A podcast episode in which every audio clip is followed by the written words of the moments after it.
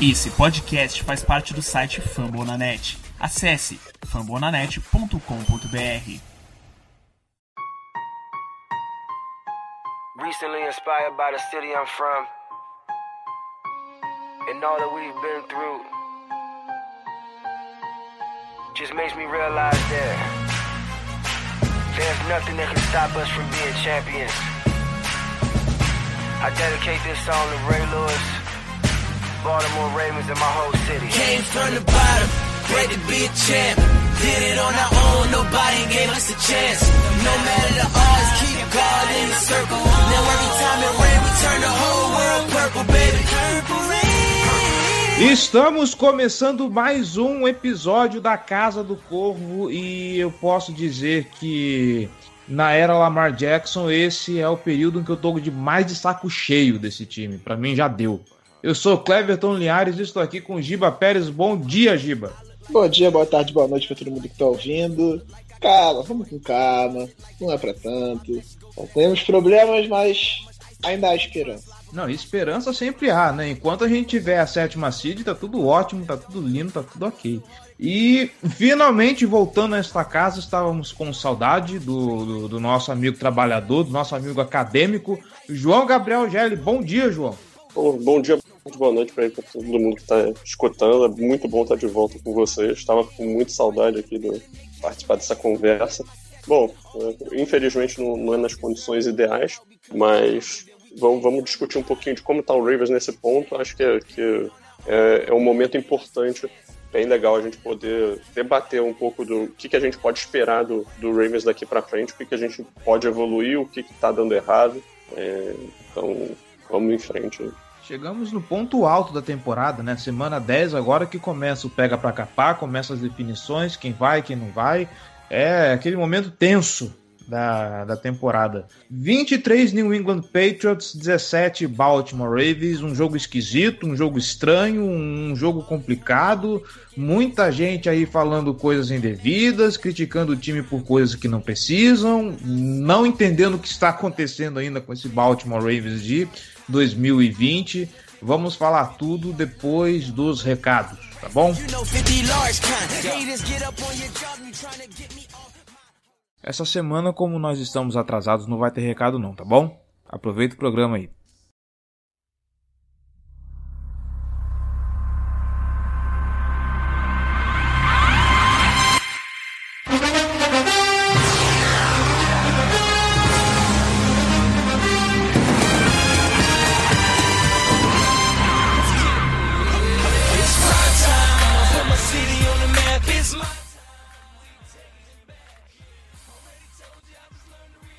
Antes da gente passar para pauta, vamos para nosso injury report, porque perdemos mais um jogador para temporada nessa semana 10. Certo, Giba?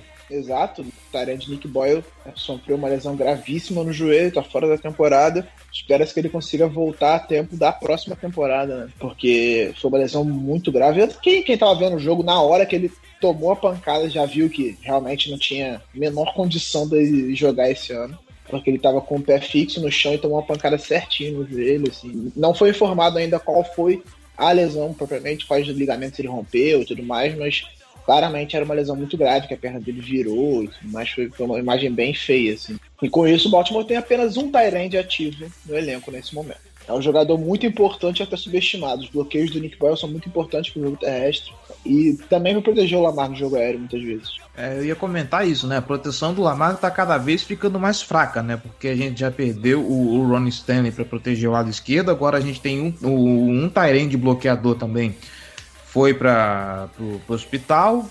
Cada vez mais a gente está vendo aí, Gelli, o, o, o, time se ferrando não só com, com as condições de jogo, mas também com as lesões, né? Semana vai, semana vem, é uma peça importante. A gente já está sem Tevon Young desde o começo da temporada, perdemos Ron Stanley, perdemos Nick Boyle. Tá complicado o negócio.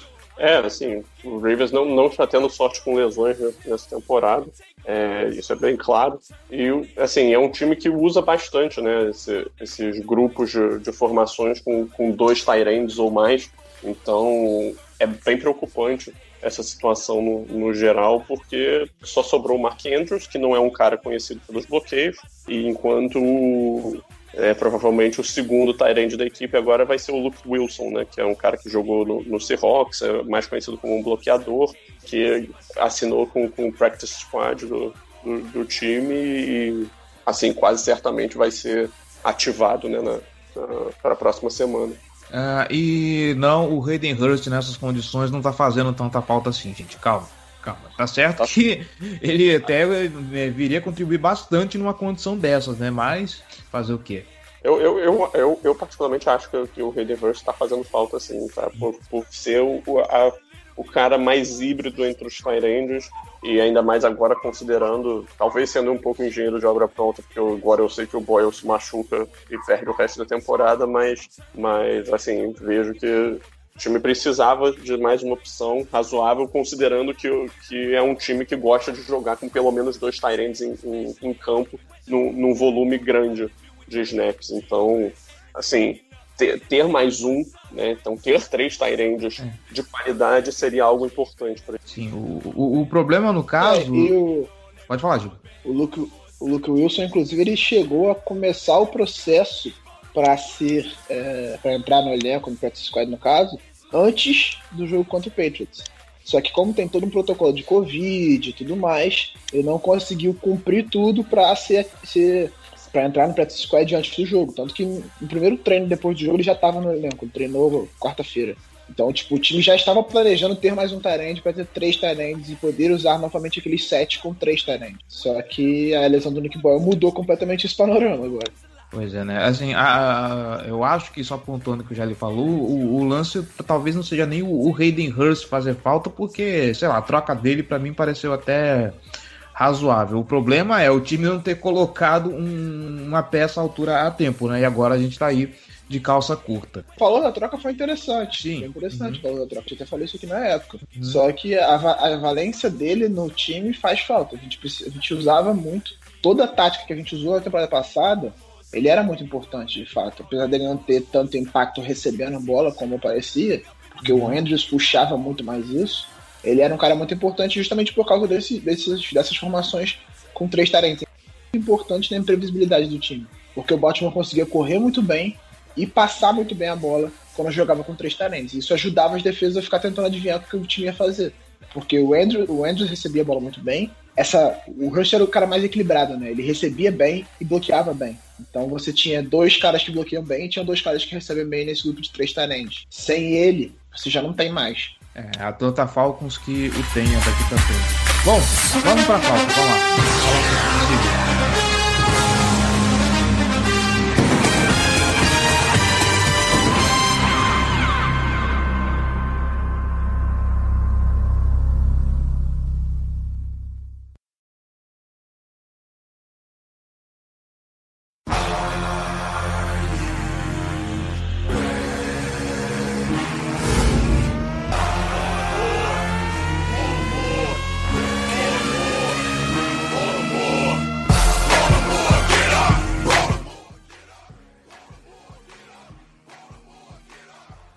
Gela, eu vou começar com você.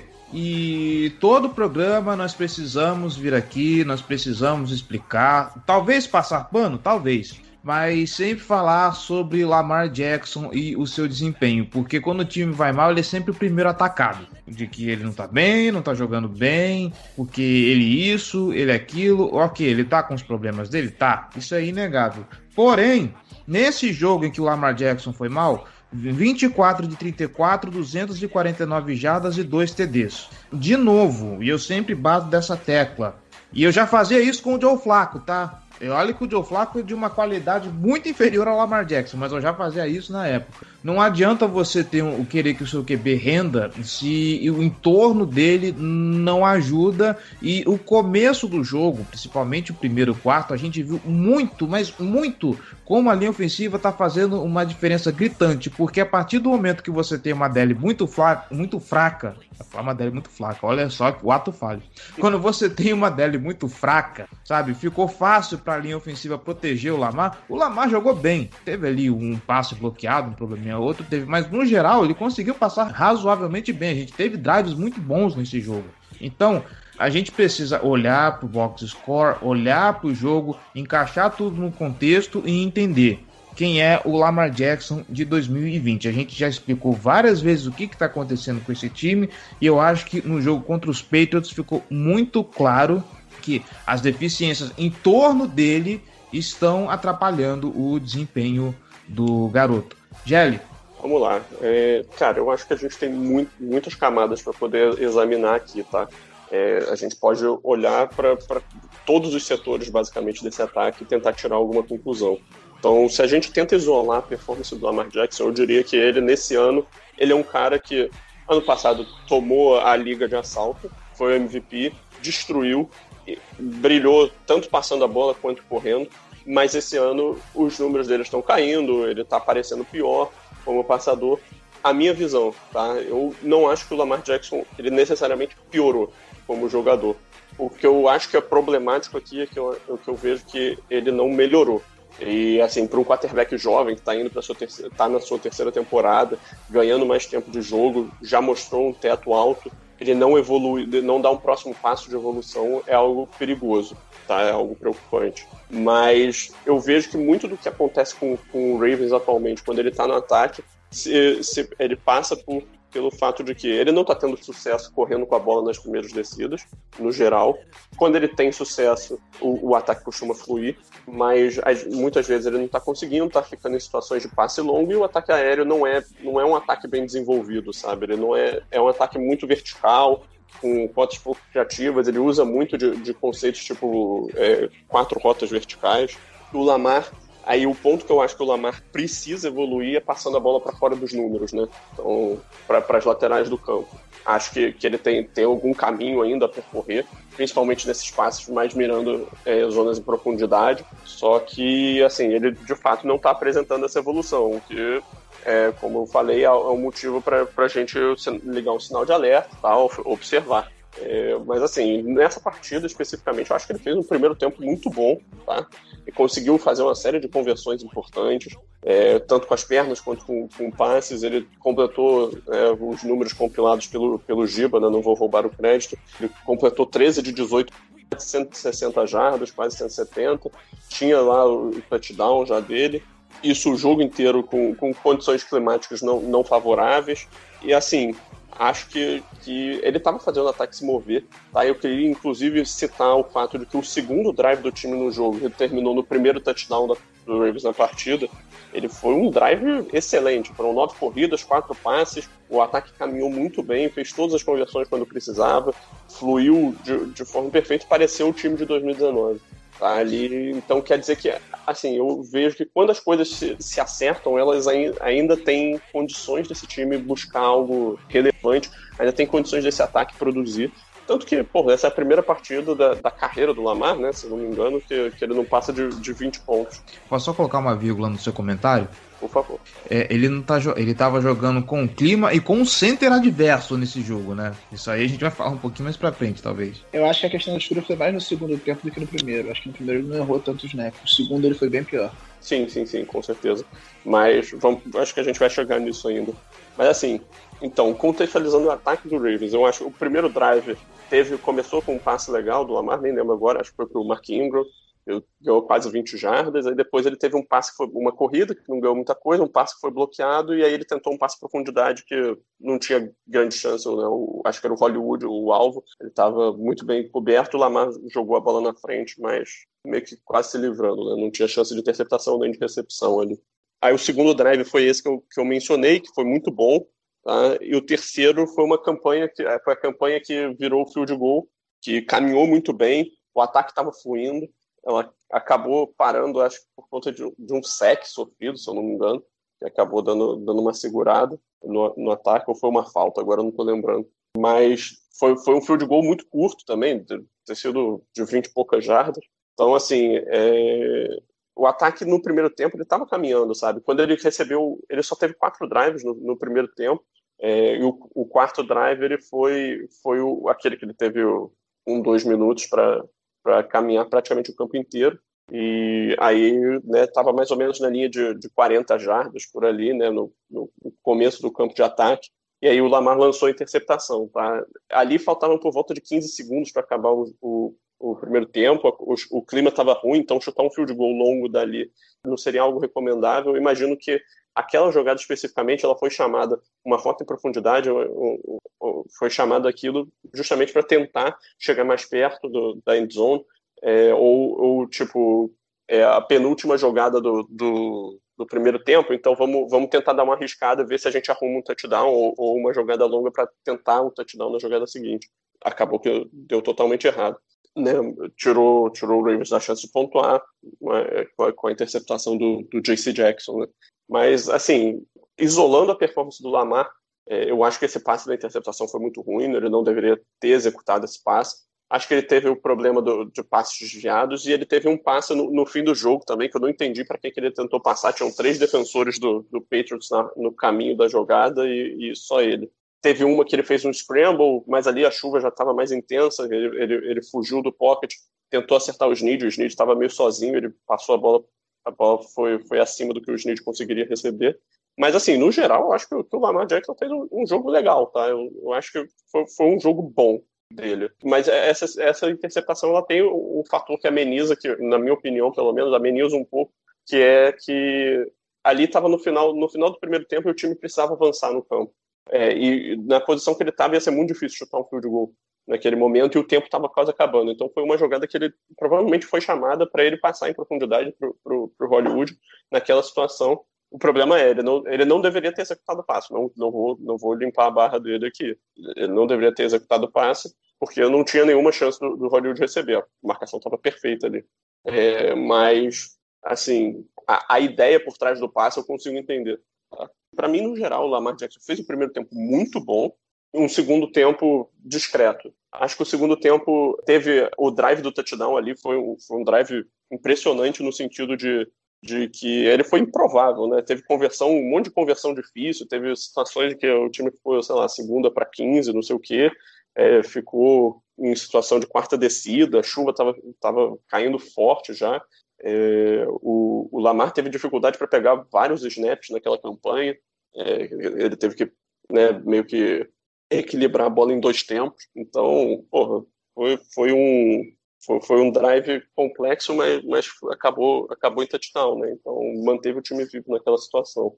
Mas assim, eu, eu, eu vejo que o, o, ataque ele, ele tem, tem uma série de, de diversas dificuldades é, em, outro, em outros aspectos, por exemplo, os, os wide receivers, é, é, importante pensar nisso, é, e, e, na linha ofensiva também, é outro, é outro ponto que tem que ser observado, cara, mas aí eu deixo um pouquinho pro, pro Gibo para você poder falar. Né?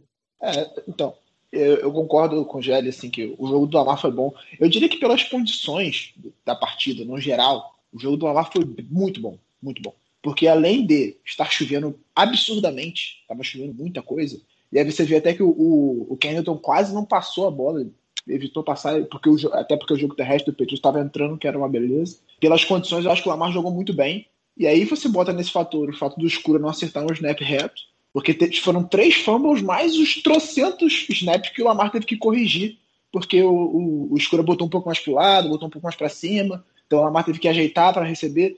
Teve uma situação já no, no terceiro ou quarto quarto do jogo que o Lamar era, era, um, era um option com o Dobbins em motion, que o Lamar teve que corrigir o snap a tempo. E aí, quando ele botou a bola no peito do Dobbins, o Dobbins estava indo para pro lado, e no lado que ele estava, estava cheio de defensor do Patriots, no outro tinha uma rota livre que ele ganharia bastante jardas.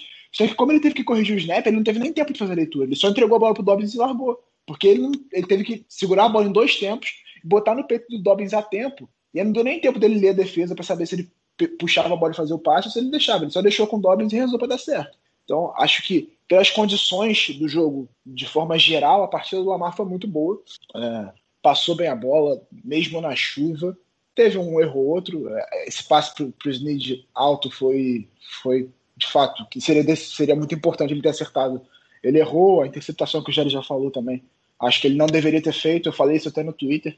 Muita gente fala, ah, porque o Greg Roman não tinha que chamar isso. Eu concordo com o Gelli, era necessário ganhar jardas ali pro, pro Tucker fazer o field goal, mas eu acho que não precisava ser tantas jardas também. O Tucker é muito bom. Eu sei que tá chovendo e tudo mais, mas o Tucker é muito bom.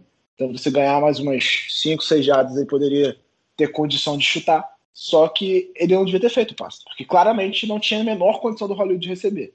E acho que uma rota longa dessa, com marcação, o time adversário esperando o passe longo, eu acho que o time deveria estimular que ele fizesse esses passes para um, um receiver mais alto. Um, pro Boykin, talvez. Ou até mesmo pro Andrews, botar o Andrews numa situação de, de um contra um, mais na lateral mesmo, para tentar usar ele, porque o, o Hollywood não tem a menor condição de, de disputar uma, uma, bola com um defensor. Ele só consegue receber quando ele, quando ele ganha separação. Se ele não ganha separação, esquece, ele não vai disputar a bola com o defensor. Porque ele já não vai pro contato quando ele tem a bola na mão. Se ele tiver que disputar com alguém no alto, menor chance de conseguir. Boykin, Boykin indica-se de, de passagem que sequer aparece nos stats nesse jogo, né? Ele não teve nenhum target. É, esse, é isso que eu falo sobre desenvolver é, é, recebedores. O Baltimore é péssimo de recebedores por causa disso. O cara faz uma boa recepção e aí ele fica o jogo inteiro sem receber um target depois. Aí mais um jogo. O Boykin começa bem o jogo contra os Steelers. Dois, duas recepções no primeiro drive, nenhum target depois. Aí contra o Colts ele faz uma boa recepção, nenhum target. Aí esse jogo, nenhum target. Aí como é que você quer desenvolver o cara? Entendeu? Muita gente culpa o Boykin por, por esse tipo de coisa, mas ele não tem passes quase na direção dele. E quando ele é acionado, boa parte dele ele tá rendendo. Aí você vai culpar o cara? Entendeu? Eu acho que o Baltimore desenvolve muito, muito, mas muito mal os wide receiver e isso atrapalha muito o jogo do Lamar. O Lamar tem, tem poucas opções de passar. O Snead tá crescendo, vem num, vem num crescente na temporada. Ele começou com a temporada muito discreto, mas nos últimos três jogos ele tá jogando muito bem. E tem sido a única opção decente de passe do Lamar, porque o Mark Andrews está muito marcado. Os times adversários se preocupam único exclusivamente em marcar o Andrews, porque ele é a, a, a, a válvula de segurança, a válvula de escape do Lamar. O Lamar passa a bola para ele quando não tem ninguém. O Hollywood não tá rendendo absolutamente nada. O cara vai cobrar no Twitter receber passe, mas ele não tá conseguindo separação, não tá conseguindo dar condições ao Lamar. E o Smith tem sido a grande, a grande opção para ele, tá conseguindo entregar. Foram dois, dois touchdowns contra o Patriots, fez um bom jogo contra o Colts também. Então, tem sido o melhor recebedor do time até aqui. exatamente, eu, eu, tenho isso anotado, uma das minhas anotações aqui é, é justamente essa. O Snead é o melhor recebedor do, do Ravens nessa temporada até o momento. Ele, é, assim, toda jogada explosiva do time, a impressão que dá é que é dele, sabe? Quando você vê um ganho de 30 jardas, parece que é sempre dele, no ataque aéreo, né, que eu digo. Não, e até em jardas após a recepção, é ele que tem sido melhor. Ele só, tem conseguido ele render. Produzir com, com a bola nas mãos, só ele tá, parece ser o alvo mais confiável, que, porra, é um péssimo sinal, né? Vamos concordar. Pois é, pois é. O Duvernay também tem tido alguns lampejos. Eu acho que, para mim, uma palavra que. Pode falar, já. Porra, cara, impressionante. O Ravens conseguiu fazer uma jogada de screen perfeita nesse jogo. Foi uma pro Duvernay que o, que o Boyle e o Andrews saíram para bloquear ainda no primeiro é, tempo. É uma coisa que a gente gostaria de ver mais e que a gente vê muito, muito mas muito pouco nesse ataque. São jogadas de screen. Eu acho que, sobre, sobre o Roman, só para pontuar, eu acho que ele tem tentado ser mais criativo. Do, da, do intervalo do jogo contra o Colts para cá, e aí tem um jogo e meio, né? Ele tem sido mais criativo, tem usado algumas opções melhores. O touchdown do Snead, o primeiro, nesse jogo, foi uma chamada interessante do, do end around ali, com a, jogada, a bola para frente do Lamar. É, esse screen pro Duvernay foi interessante. Tem algumas chamadas interessantes. Eu acho que ele está tentando ser um pouco mais criativo no ataque aéreo. Está tentando chamar um pouco mais. Eu acho que dos males, o menor nesse momento. Ele está melhorando em relação às chamadas. As chamadas não têm sido tão ruins como estavam sendo antes. Mas ainda falta muito. Eu acho que uma palavra que define esse ataque até aqui é lampejos. O ataque tem alguns lampejos dentro dos jogos, tem uns drives interessantes, tem algumas jogadas boas, mas ele não é constante, ele não é uma coisa confiável. Você não consegue confiar que esse ataque vai conseguir entregar no momento decisivo. É o que a gente tem visto até agora. Tem um drive, foi um drive muito bom contra o Patriots, foi um segundo tempo excelente contra o Colts, foi um drive muito bom debaixo de chuva contra o Patriots também. Então, esse ataque tem momentos dentro das partidas, mas na hora que precisa, você não, não consegue ter certeza de que ó, esse ataque vai entregar se precisar. Foi o que aconteceu agora. A gente, não, a gente precisava do ataque, ele não conseguiu entregar na reta final. E execução, tem sido péssimo em execução. Parece que não treina. É o quarto jogo consecutivo com uma falta de formação ilegal. Isso sem isso, contar isso, a falta de movimentação ilegal. Isso é indesculpável, cara. Não, não existe um time de elite, um time tido como forte candidato a ganhar, que vai cometer esse tipo de falta, a quantidade de partidas seguidas que, que o Ravens está fazendo. Todo, todo jogo tem uma. É impressionante. É, todo jogo tem uma e sempre mata um drive, porque aí se eu coloco o Lamar numa situação de prim, primeira para 15, ou então até segunda para 15, acho que nesse, nesse jogo foi até isso. Era uma primeira, era uma segunda para 10, foi uma falta virou uma segunda para 15. Então você ele até conseguiu converter, mas você coloca o ataque em situações muito desconfortáveis. E aí você começa a ter seu equilíbrio prejudicado. E aí falando sobre a OL agora, eu acho que o Paulo Antunes que fala muito que quando a OL não consegue proteger, o relógio mental do QB vai acelerando. E aí ele começa a cometer erros, alguns erros nem são tão claros, porque ele começa a ficar meio desesperado. O que é também culpa do QB, mas é muito culpa da proteção em torno dele. E eu acho que está acontecendo muito isso com o Lamar. Eu acho que ele está chegando num, estágio em que ele começa a querer se livrar logo da bola, porque ele sabe que a pressão vai chegar, porque ele não confia na linha ofensiva nesse momento. Teve um, naquele drive, antepenúltimo drive, teve o, penúltimo que virou uma segunda para 16 com erro de snap do escura, e teve o anterior, que foi uma quarta para dois que o Harbaugh não arriscou. Na, terceira descida, eu acho que era uma terceira para sete ou para nove, o Lamar estava bem protegido dentro do pocket, tinha uma rota do Snead para o lado esquerdo que parecia que talvez conseguisse o first down se houvesse um bloqueio bom. E só que no fundo, o Hollywood estava conseguindo. Se ele esperasse mais um segundo, o Hollywood ia ficar livre para um passe longo e ganhar, sei lá, 15, 20, 30 jardas, talvez até um touchdown. Só que, mesmo sem a pressão ter chegado, o Lamar soltou a bola no Snead porque talvez fosse um first down e ele estava com medo da pressão chegar claramente. Eu acho que ele está começando a acelerar os passes por medo da pressão, porque ele não confia na OL. E isso é muito perigoso, porque você perde oportunidades por causa disso. Foi esse caso. Eu vou até pegar tem, o Spencer Schutz, que é o arroba Ravens for Dummies no Twitter. Ele sempre analisa uns drives e tal. E ele, ele botou essa jogada com a, a, a Coach Scam e ele destacou a questão do Hollywood. O Hollywood estava ele estava na esquerda também, eram três, eram três recebedores na esquerda. Era o Andrews, não, eram três recebedores na esquerda, com o Andrews fazendo uma rota para a esquerda e o Hollywood quebrava para a direita. E aí, quando o Hollywood quebra em profundidade para a direita, mais um segundo ele ia sair livre. E se o Lamar faz o passe, ele ia conseguir pelo menos umas 30 jardas ali. Mas é, é a, essa falta de proteção da OL está fazendo ele acelerar esse relógio da pressão na cabeça dele. Ele está se livrando mais rápido da bola porque ele está com medo de tomar pressão. Acho que a gente precisa encontrar uma formação pro L e aí, cara, é muito difícil. Você tem um center jogando muito mal. Você tem o right guard que não se firma. Já foi o Mercari. O Mercari tá jogando direitinho agora, mas já, mas já foi o Terry Phillips. Já entrou o Ben Powers porque teve que mover o Mercari para right tackle porque o Flocker não tá jogando bem.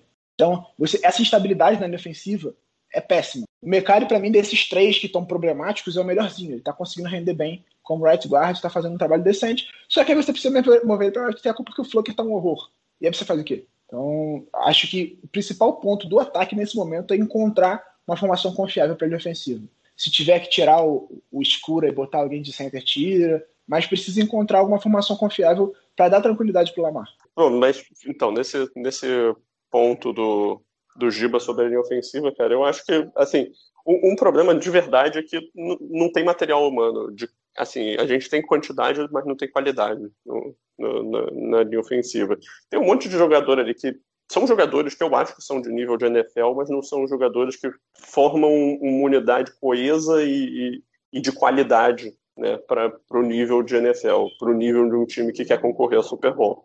É, toda essa que... tem toda essa questão do escuro, que a gente pode entrar em detalhes daqui a pouquinho, mas, pô, perder, a partir do momento que você perde o Marshall Young no futuro Hall da Fama, você já tem um, um buraco enorme para preencher. E aí você ainda perde o Ronnie Stanley, que é um, um All-Pro, um dos, um dos melhores left tackles da, da NFL, você fica numa situação que, que é muito complexa e difícil de lidar acho que, que a linha ofensiva ela tem algum potencial, principalmente bloqueando para corridas. É, tem, tem jogadores com, com, com, com características que para as quais isso se torna mais propício, mas eu acho que nesse momento precisa ser te, precisam ser testadas novas formações, sabe? É, tem que ver um, um, Ben Powers da vida, tem que ver o que, que ele consegue fazer, até o Ben Bredesen também, né, que eu acho que nem, nem entrou em campo ainda na, na temporada, se entrou foi, foi quase nada. É, mas assim, tem, tem que testar. O, o, escuro na condição que ele está, ele não pode. Não, não dá para deixar ele como center. Eu acho que ele, ele deve ser mesmo um dos cinco melhores bloqueadores desse time. Mas como center ele não está acertando o snap. E o time tem jogadores que têm experiência já fazendo isso. Né? O próprio Mecari e o Bradley Bozeman, eles já foram centers. O Mecari no ano passado mesmo, quando o Escuro se machucou, e o Bozeman quando, em Alabama, ele jogou boa parte da carreira dele como center. Ou carreira inteira, não lembro mas ele, ele foi draftado é, jogando como center. Então, assim, o time é, tem... era center titular da equipe campeã nacional. Exatamente. E ele é um bom jogador, cara. Eu acho, eu acho, eu acho o Bosman um, um titular razoável. Nesse momento, ele é o melhor jogador da linha ofensiva. Porque, assim, o, o, Brown tá jogando bem, mas ele tá adaptado do lado esquerdo, então é, é problemático. Mas, assim, eu acho que o mais confiável nesse momento da linha ofensiva é o Bradley Bozeman. Sim, assim, complica toda a evolução do, do, do, ataque aéreo. É uma linha ofensiva que não, definitivamente não é uma, uma boa linha ofensiva, é uma linha ofensiva que dá para se virar, mas precisa fazer ajustes, né? Então, acho que se vocês quiserem comentar um pouco do, da questão do escuro, dos snaps dele, fiquem à vontade. É, então, o, o, nesse jogo, propriamente, acho que o Flucker é um, é, um, é um jogador muito grande e pesado, assim como é o Orlando Brown, mas ele é batido em velocidade com muita facilidade, muita facilidade. Então, o que, que o Lamar estava fazendo nesse jogo o tempo inteiro? Ele estava sempre progredindo pro buraco que abria no quando o Flucker era batido em velocidade e profundidade, porque acho que era o Inovich que estava indo. Alguém estava atacando mais o Flucker em velocidade, sempre com o speed rush por fora, e o Lamar progredia pro buraco. Sempre, sempre. Ele fez isso várias vezes nesse jogo por causa disso. Porque o Flucker não consegue, simplesmente não consegue. O Brown ainda faz um trabalho bem decente nessas situações. Muitas vezes ele consegue dominar o cara na força, mesmo ele sendo mais rápido. A não ser que seja um cara elite, como, como é o TJ Watt, por exemplo. Mas em geral ele consegue fazer um trabalho decente. Ele perde um ou outro, mas é equilibrado. Agora o Flucker não tem a menor condição. Ele não tem condição de ser um teco titular no NFL. Ele era um guarde mais ou menos no Seahawks. Ser teco não tem a menor condição. Então, nesse jogo, exatamente foi visto que o time já não, já não, não tá com muita paciência. Até que chegou um momento que ele botou o Mecário de tackle titular na direita e botou o, o Ben Powers de right guard. E funcionou. Funcionou. O Mercado fez um trabalho bem decente. Aliás, o Mercado merece um prêmio, tá? O cara já jogou em todas as posições da linha ofensiva e jogou decentemente em todas elas. Ele foi um bom, um bom center ano passado, um dos melhores bloqueando, é, protegendo o passe, depois que o escuro machucou. Ele fez um bom trabalho como guarda depois que ele veio titular agora. Depois que o Tari Phillips machucou, ele entrou como guarda. Está fazendo um bom trabalho. E agora, como teco, contra... É, era o Patriots, ali a defensiva do Patriots não é uma maravilha, mas ele fez um trabalho bem decente como right tackle, diferente do Flucker que não estava conseguindo fazer. Então, acho que o time precisa encontrar novas formações. Acho difícil moverem o Bozeman para center, apesar de eu achar uma boa opção. Eu acho difícil fazerem isso agora, porque é mexer na única posição confiável da minha. Você teria que tirar o Bozeman, mover ele para center, e é a única opção que tem o titular lá. Você vai mexer, aí você vai ter uma estabilidade ainda maior. Então, eu acho que vão querer manter o Bozeman ali de left guard, deixa ele ali, tá funcionando tá dando bem com o Orlando Brown. O Orlando Brown tá fazendo um jogo bem decente como left tackle. Vale lembrar, ele era left tackle no college, em Oklahoma. Ele jogava de left tackle, protegia o lado esquerdo do Baker Mayfield, mas ele já estava mais adaptado a jogar do lado direito na NFL.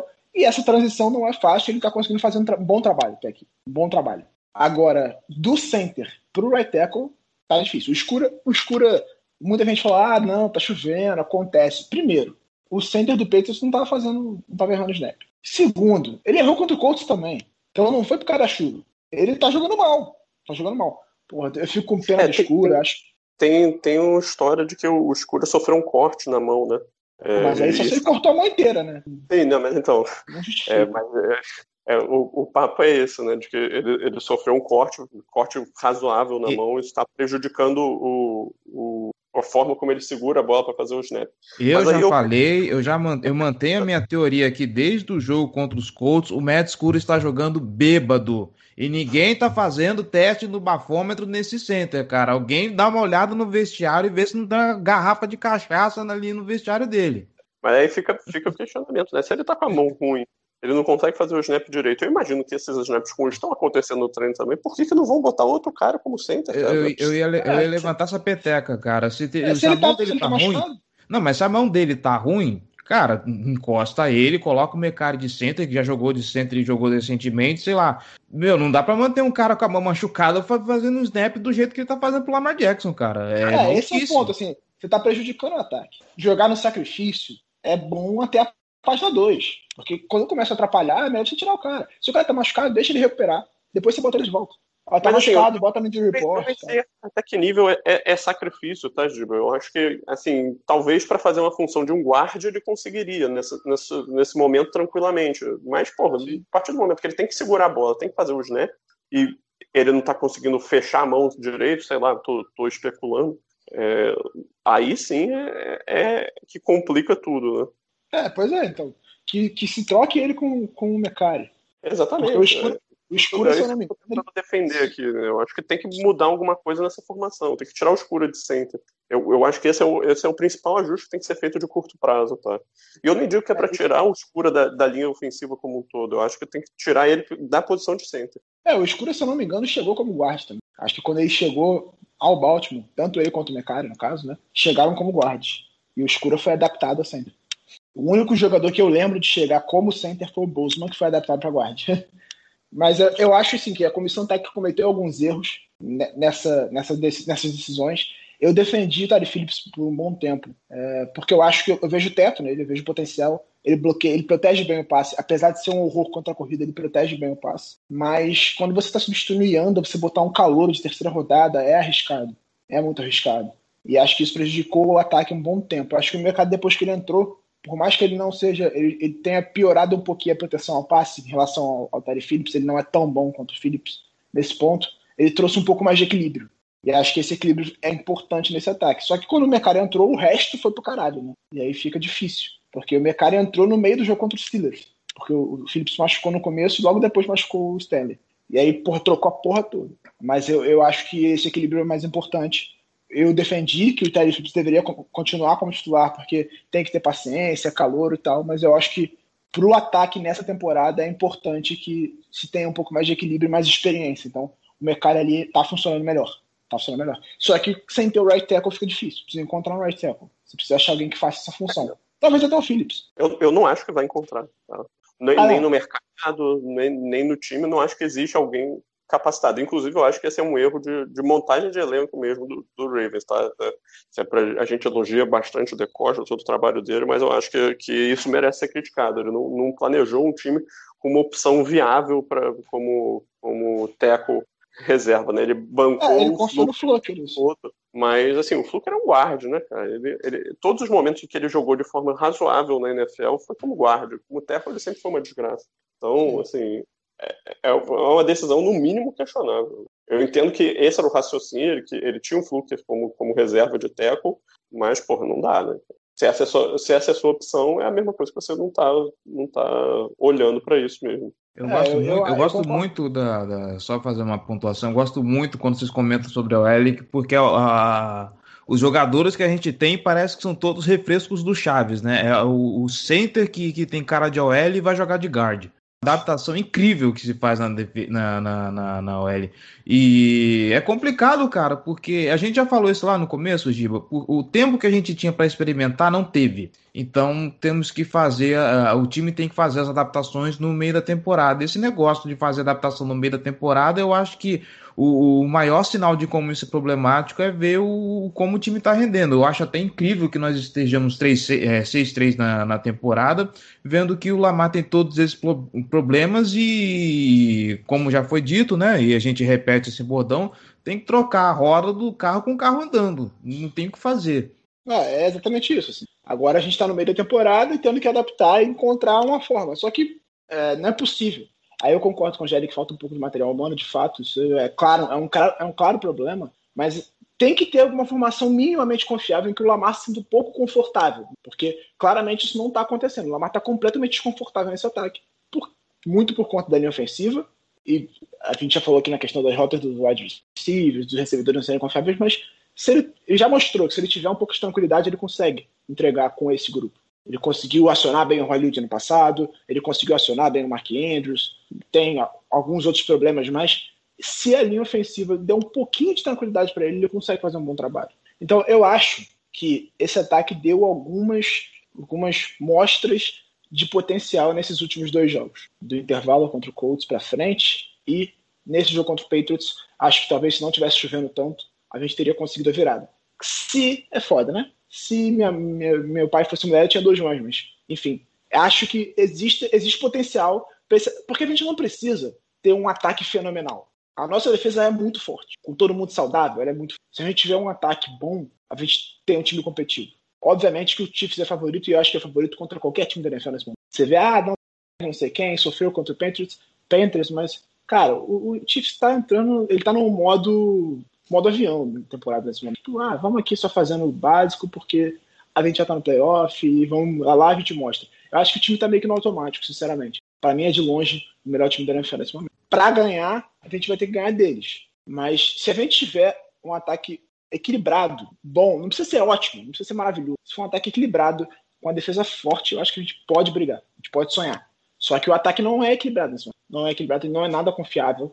E turnovers estão pesando. Esse jogo, nem tanto, né? A gente teve dois turnovers, um, um turnover on downs e, e a interceptação. A interceptação não fez a melhor diferença, mas o turnover on downs foi, foi crucial por causa de um erro do escuro. Então, acho que é, é, é parar de dar tiro no pé. Vamos falar dessa jogada. Vamos falar dessa jogada, por favor. Aí eu tenho vontade de mandar o Roman tomar no cu, sinceramente. então vai lá. Vai lá, não passa vontade não. Cara, é inacreditável. Você tá numa quarta para um, muito importante no jogo, e aí você tira o Lamar de campo, cara. Você, bota, você quer botar a bola na mão do Ingram. Não existe isso, não existe você tirar, você fazer um wildcat pro Ingram numa jogada importante numa quarta para um no campo de defesa. Não existe isso, não existe.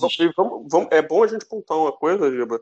É- Esse tipo de chamada já foi executada no, no jogo contra o Texas, deu certo e a gente reclamou. Então não dá pra falar que a gente é engenheiro de obra pronta nesse momento. Sim, sim. Então- Foi uma chamada horrível contra o Texas que funcionou porque o? Texas é ruim. A gente, a gente reclama disso já desde sempre. Não, Não, e detalhe, Ingram.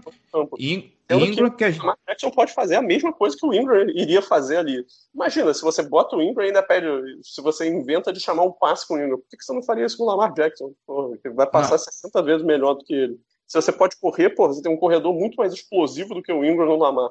Pô, E vamos- detalhe, É isso, sim. E tem- detalhe, você, só, Ingram- você, só, você só tirou opções do seu, seu ataque. Você, você basicamente tirou opções. Você E só detalhe, facilitou pra defesa. com o Ingram, porra, faz Não. o Lamar entregar a bola pra ele. E, e detalhe, Mark Ingram, que a gente já reclamou que ele estava sendo utilizado demais, você tendo Gus Edwards e J.K. Dobbs que estão rendendo muito mais, e de novo, esse cara voltou e o Greg Roman começou a confiar demais dele, colocando, botando ele em snaps demais na bola demais na mão dele. Eu acho que pelo, É, pelo que o Ingram tá rendendo e, e pelo que ele poderia fazer, e sabendo dos running backs que a gente tem, esse cara tá passando tempo demais com a bola na mão. É, eu até. O, o Dobbins foi o, o, que, o running back que jogou mais. Ele foi mais acionado, isso é inquestionável. Assim, ele teve mais snaps, no número de snaps você vê claramente que ele jogou mais que os outros. Só que ele tem que jogar 75% dos snaps. Ele é de longe o running back mais completo e mais explosivo desse time. Ah, ele não protege tão bem o Lamar quanto o Ingram. Cara, isso aí você ensina. Isso você ensina. Você consegue ensinar o cara a fazer isso.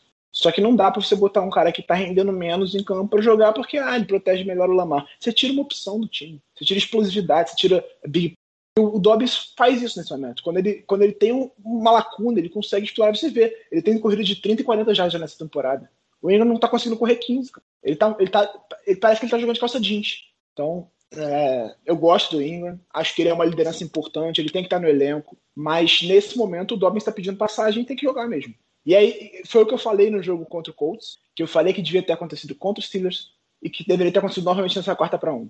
Em jogada assim, você tem que botar o maior número de opções possível para a defesa ter, tentar adivinhar o que vai acontecer. Então é Lamar em campo com a bola e option com running back. Porque aí você tem a opção do, do, do running back correr, do Lamar correr, do running back sair para receber e do Lamar passar para qualquer outro jogador. E aí você tem muita coisa para defesa e você confunde ela. É, é essa valência importante do Lamar. Por isso que ele é tão bom justamente porque ele corre com a bola. Porque você acrescenta mais uma opção para a defesa para ela se preocupar. E aí você abre espaço. Quando você tira o Lamar de campo e bota o Ingram para receber um snap numa quarta para um, o que, que vai acontecer ali, cara? Se você botar o Ingram para passar, é uma temeridade, porque, porra, pelo amor de Deus, né? Botar o Ingram para passar uma bola é brincadeira. A única opção realmente decente ali é o Ingram correr com a bola. Então bota o Lamar com a bola, que você tem pelo menos a opção dele correr e de passar. Inacreditável, assim, inacreditável. Essa chamada foi inacreditável. Eu falei que o Roman tem, tem dado.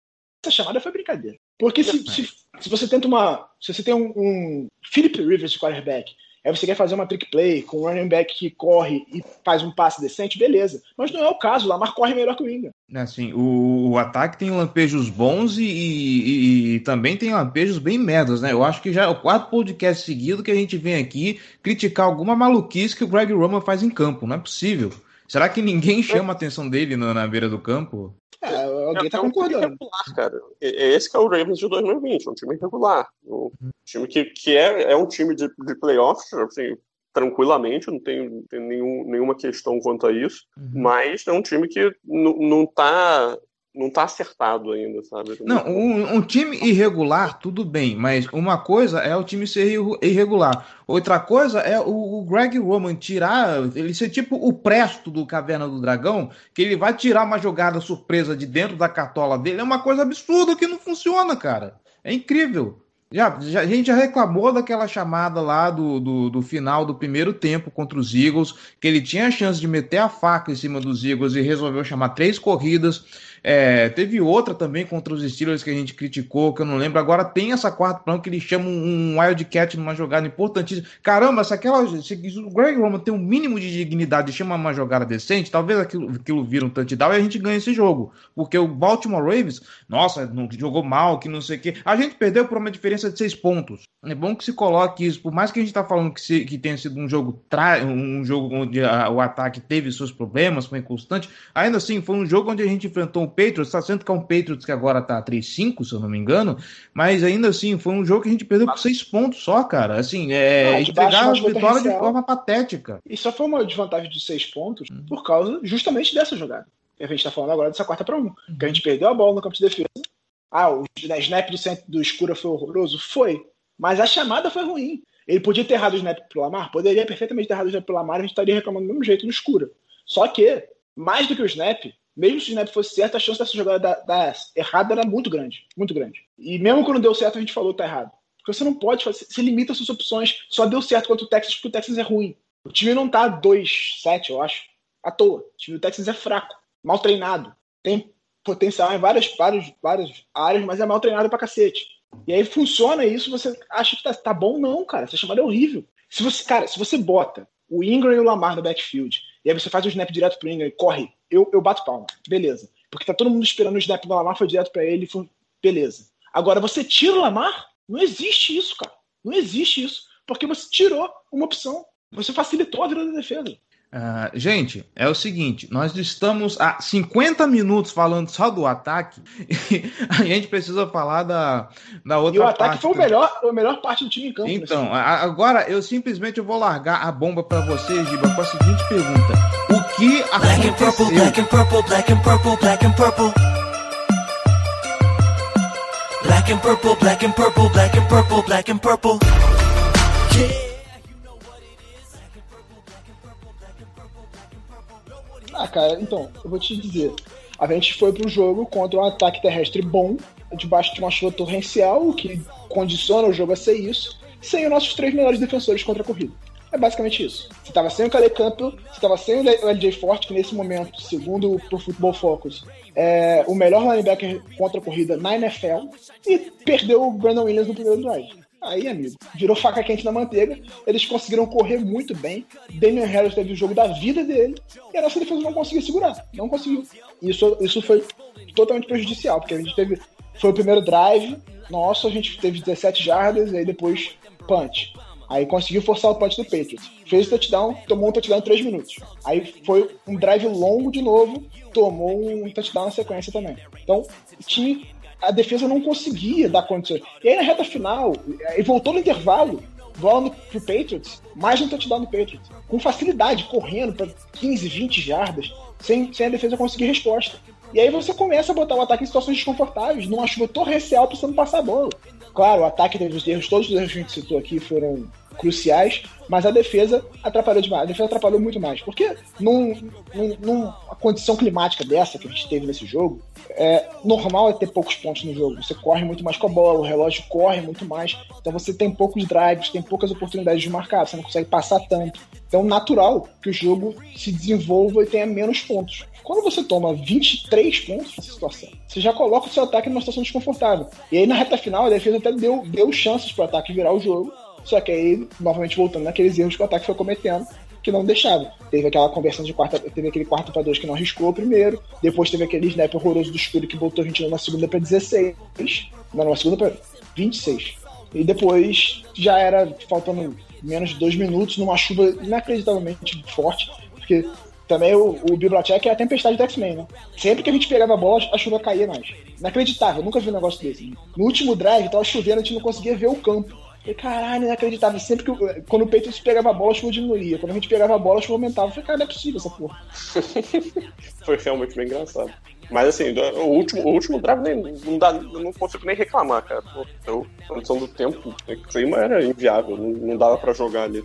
No, um, um, time que precisava atravessar um campo, fazer um touchdown, menos de um minuto, com uma, um, um, nenhum tempo para pedir, não, não tinha como ali era condição completamente adversa para o ataque aéreo também. Então, mas sobre defesa, é, Eu acho que é realmente, assim, o ponto mais importante é isso que, que o Giba falou. O, o, Patriots ele tem uma linha ofensiva, essa, essa versão dela saudável, ela é muito boa bloqueando para corridas, tá? É, eles têm jogadores de muita qualidade, o Isaiah Wynn, o Shaq Mason, o Joe Tooney, e o, o, o calouro deles, que eles está indo muito bem, o Michael Ueno, que também são, são jogadores de, de bastante qualidade, então formam, formam uma linha ofensiva que, que, é, que é boa, sabe? O, mas assim, isso não, não, não, justifica, porra, toda vez que o Damian Harris tocava na bola, a impressão de que ele corria para pelo menos 10 já. Então, é, isso, isso, é assombroso. Não dá. É, assim, mas perder um, um, um Calais Campbell, perder um, um Brandon Williams prejudica demais toda a defesa terrestre do, do, time, ainda mais botando gente que tem pouca experiência de NFL, né? Isso acabou forçando o time a botar um Broderick Washington em campo, um, um Meadow Bilk em campo. Então, é, tudo isso são, são pessoas, são jogadores que não, não são bem entrosados, além, além de tudo, né? Então, tudo, todos esses fatores levam a, a um desempenho meio estranho contra a corrida e é algo preocupante pensando na próxima partida, né, que vai enfrentar um Derrick Henry. Mas também a gente precisa falar de, de um ponto como um pass rush. A gente teve a chegada do Ngakwe, mas pô, nessa, partida não, não, não fluiu nada. O time teve eu só lembro de uma jogada mais, mais imponente de, de gerar pressão, que foi do, o, o sec do Matthew Judon, ainda no primeiro tempo, que ele venceu o, o Onwenu é, muito bem, bem rápido e tal, conseguiu o sec no, no Ken Newton, mas tirando isso, o Ken teve, teve bastante tempo para lançar a bola tranquilamente é, e conseguiu achar os alvos dele. Estatística rasteira e, e, e sem fundamento nenhuma, by Padrinhos FA. É, Vikings sem Ngakwe, é, 3-0. Baltimore Ravens com Ngakwe, 1-2. Tá, isso não quer dizer nada também, mas. É, assim, vou, vou deixar para vocês falarem um pouquinho sobre o Patrick agora. Tá, quando eu critiquei a escolha, eu fui criticado pelas pessoas. Eu falei, eu avisei, foi uma escolha de merda. Tem potencial? Tem potencial, mas não tá pronto pra NFL. Claramente, ele foi... eu até achava que na, no college ele fazia um trabalho decente contra a cobertura, assim, na cobertura de passe. Ele... Mas, nossa senhora, ele é abusado por qualquer coordenador ofensivo mediano, cara. Ele foi abusado pelo Josh McDaniels. Ele foi abusado, abusado, abusado, constrangedoramente. Naquele, no touchdown do Buckhead eu não vou nem falar. Não vou nem falar sobre aquilo, porque aquilo foi patético. Ele Você diria que o Buckhead deitou os cabelos em cima dele? Não, porque o Buckhead não tem cabelo. mas, mas ele foi abusado de forma constrangedora, cara. Constrangedora. E no, no, no, Buckhead, ele era cima do Buckhead. Como é que ele parou? O que ele pretendia fazer ali? Aquela jogada é impressionante que ele, ele fez a leitura certa, sabe? Ele identificou a jogada, ele acompanhou o Buckhead e do meio do nada ele perdeu onde a bola tava. Deixou o Buckhead passar nas costas dele e ficou eu, onde Eu acho que, que ele tentou atacar a bola porque ele tava querendo uma interceptação. Só que, cara, pelo amor de Deus, prioridades impede o touchdown, depois você pensa em interceptação. Não, mas se ele tava procurando, se ele tava tentando interceptação, querendo atacar a bola, porra, ele falhou absurdamente, porque ele não encontrou a bola. Só reparou onde a bola caiu quando, porra, o Buckhead já tava comemorando. É inexplicável o que, o que aconteceu naquela jogada, sério, de verdade. Não tenho, tenho nem palavras. É, é, foi contra o Chips, foi agora novamente, ele tá sendo abusado por todo mundo.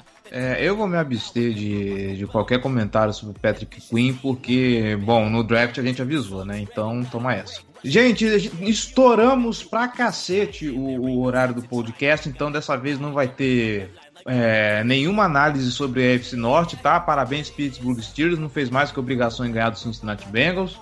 Uh, o Browns, eu não lembro o que aconteceu com o Browns, mas a gente vai falar do próximo jogo contra Tennessee Titans e. O Browns ganhou de 10 a 7 no Texas. Parabéns pro, Cleveland Browns, parabéns pro Cleveland Browns também, não fez mais que obrigação. Tennessee Titans, vamos lá, Derrick Henry Futebol Clube com essa defesa que tá passando sufoco contra o jogo corrido. E aí, dá para carimbar mais alguma, uma, alguma vitória ou a gente vai ver o Tennessee passeando de novo em cima? Eu já, coloco, eu já vou colocar aqui para mim, é, rapidinho, Giba, antes de, de passar para você, eu já vou colocar aqui o meu placar. Eu acho que vai ser 27 a 21 Tennessee, tá? E dois touchdowns do Boink, vai. É, eu, eu, eu diria que eu não consigo bancar nenhum resultado, assim, de dizer que ah, o Baltimore é favorito. Tá, estatística nas casas de aposta entra como favorito no jogo, mas eu não, não confio nisso. É, tem uma boa notícia, a gente deve ter o LJ Forte de novo, de volta, que é um cara, pode parecer que não, mas é um cara importante nessa defesa. Tem feito uma boa temporada, tem contido bem corridas, isso vai ser importante nesse jogo contra o Tennessee Titans. E ele tem sido um mentor do Patrick Quinn. Patrick Quinn, quando tá sem ele em campo, joga bem pior do que quando tá com ele em campo. Tem corrigido os posicionamentos do Quinn, tem ajudado nas leituras do Quinn. E aí, quando você vê o Patrick Quinn com o Malik Harrison, meu Deus do céu, é um desespero. Porque os, os dois estão mais perdidos que surdimbino. Então eu diria que a defesa não vai ser tão trágica contra a corrida como foi contra o Patriots, mas a, o ataque terrestre do Titans é melhor do que o do Patriots. Então preocupa demais.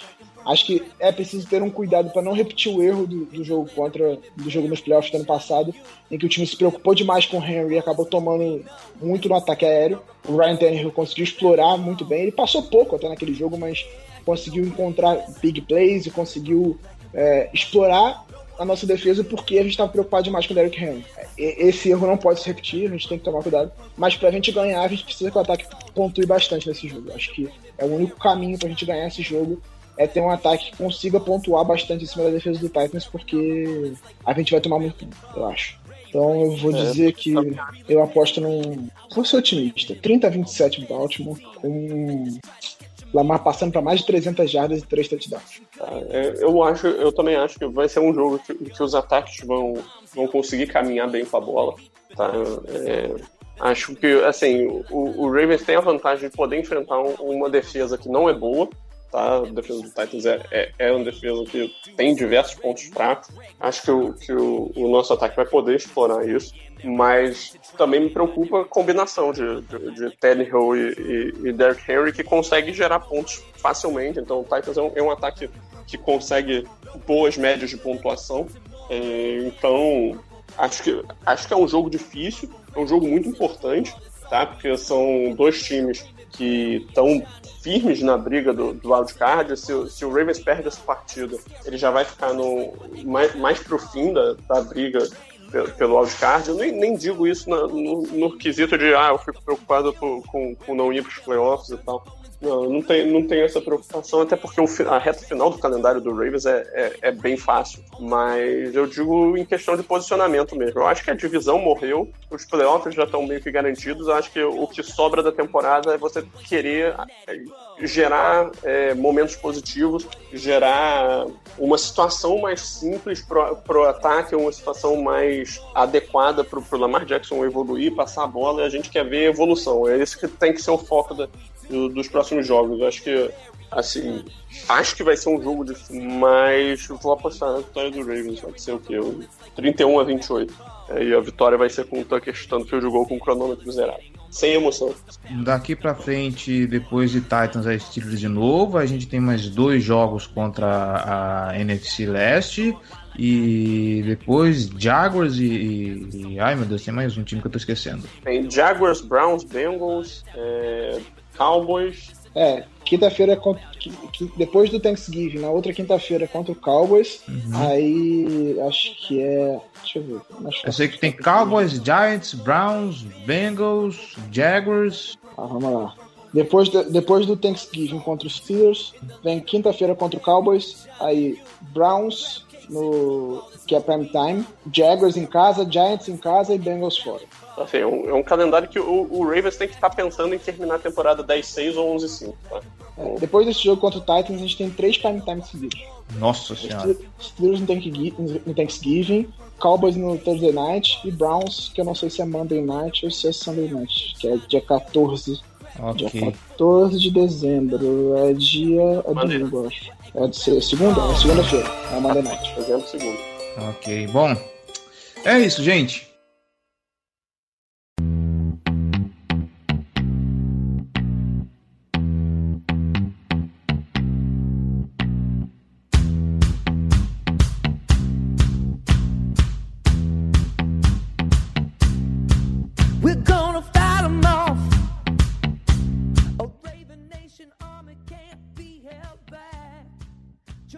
Eu queria, eu queria terminar esse podcast feliz, alegre, tocando Bon Jovi, mas não deu. Então nós esperamos que semana que vem as coisas melhorem, tá bom?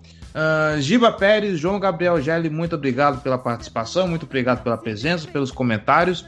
Eu queria dizer que o Giba é um péssimo vendedor do próprio negócio dele, tá? Porque ele falou o podcast inteiro sobre Lamar Jackson, não falou do vídeo mais recente dele, que é justamente sobre Lamar Jackson. Então agora Não, mas eu vou estou falar dando, agora no final. estou dando a oportunidade de você fazer Mas eu- isso, Giba. Ninguém escuta até o final, cara. Meu podcast. Ninguém aguenta me ouvir até o final da fase. É, Ainda mais no um momento podcast que esse falando sobre podcast derrota, está, né? No momento que esse podcast está sendo gravado, está subindo lá no meu canal no YouTube um vídeo sobre o Lamar, sobre o Baltimore Ravens, o que está acontecendo com esse time, qual o caminho para esse time melhorar, minhas opiniões sobre o time. Vai lá no meu canal, Gilva Pérez no YouTube, se inscreve, ajuda a espalhar a palavra, é, porque o canal crescendo, a gente consegue produzir conteúdos especiais assim, porque é complicado conciliar tudo enquanto eu não consigo ganhar dinheiro com isso. Então me ajude, por favor. É isso aí.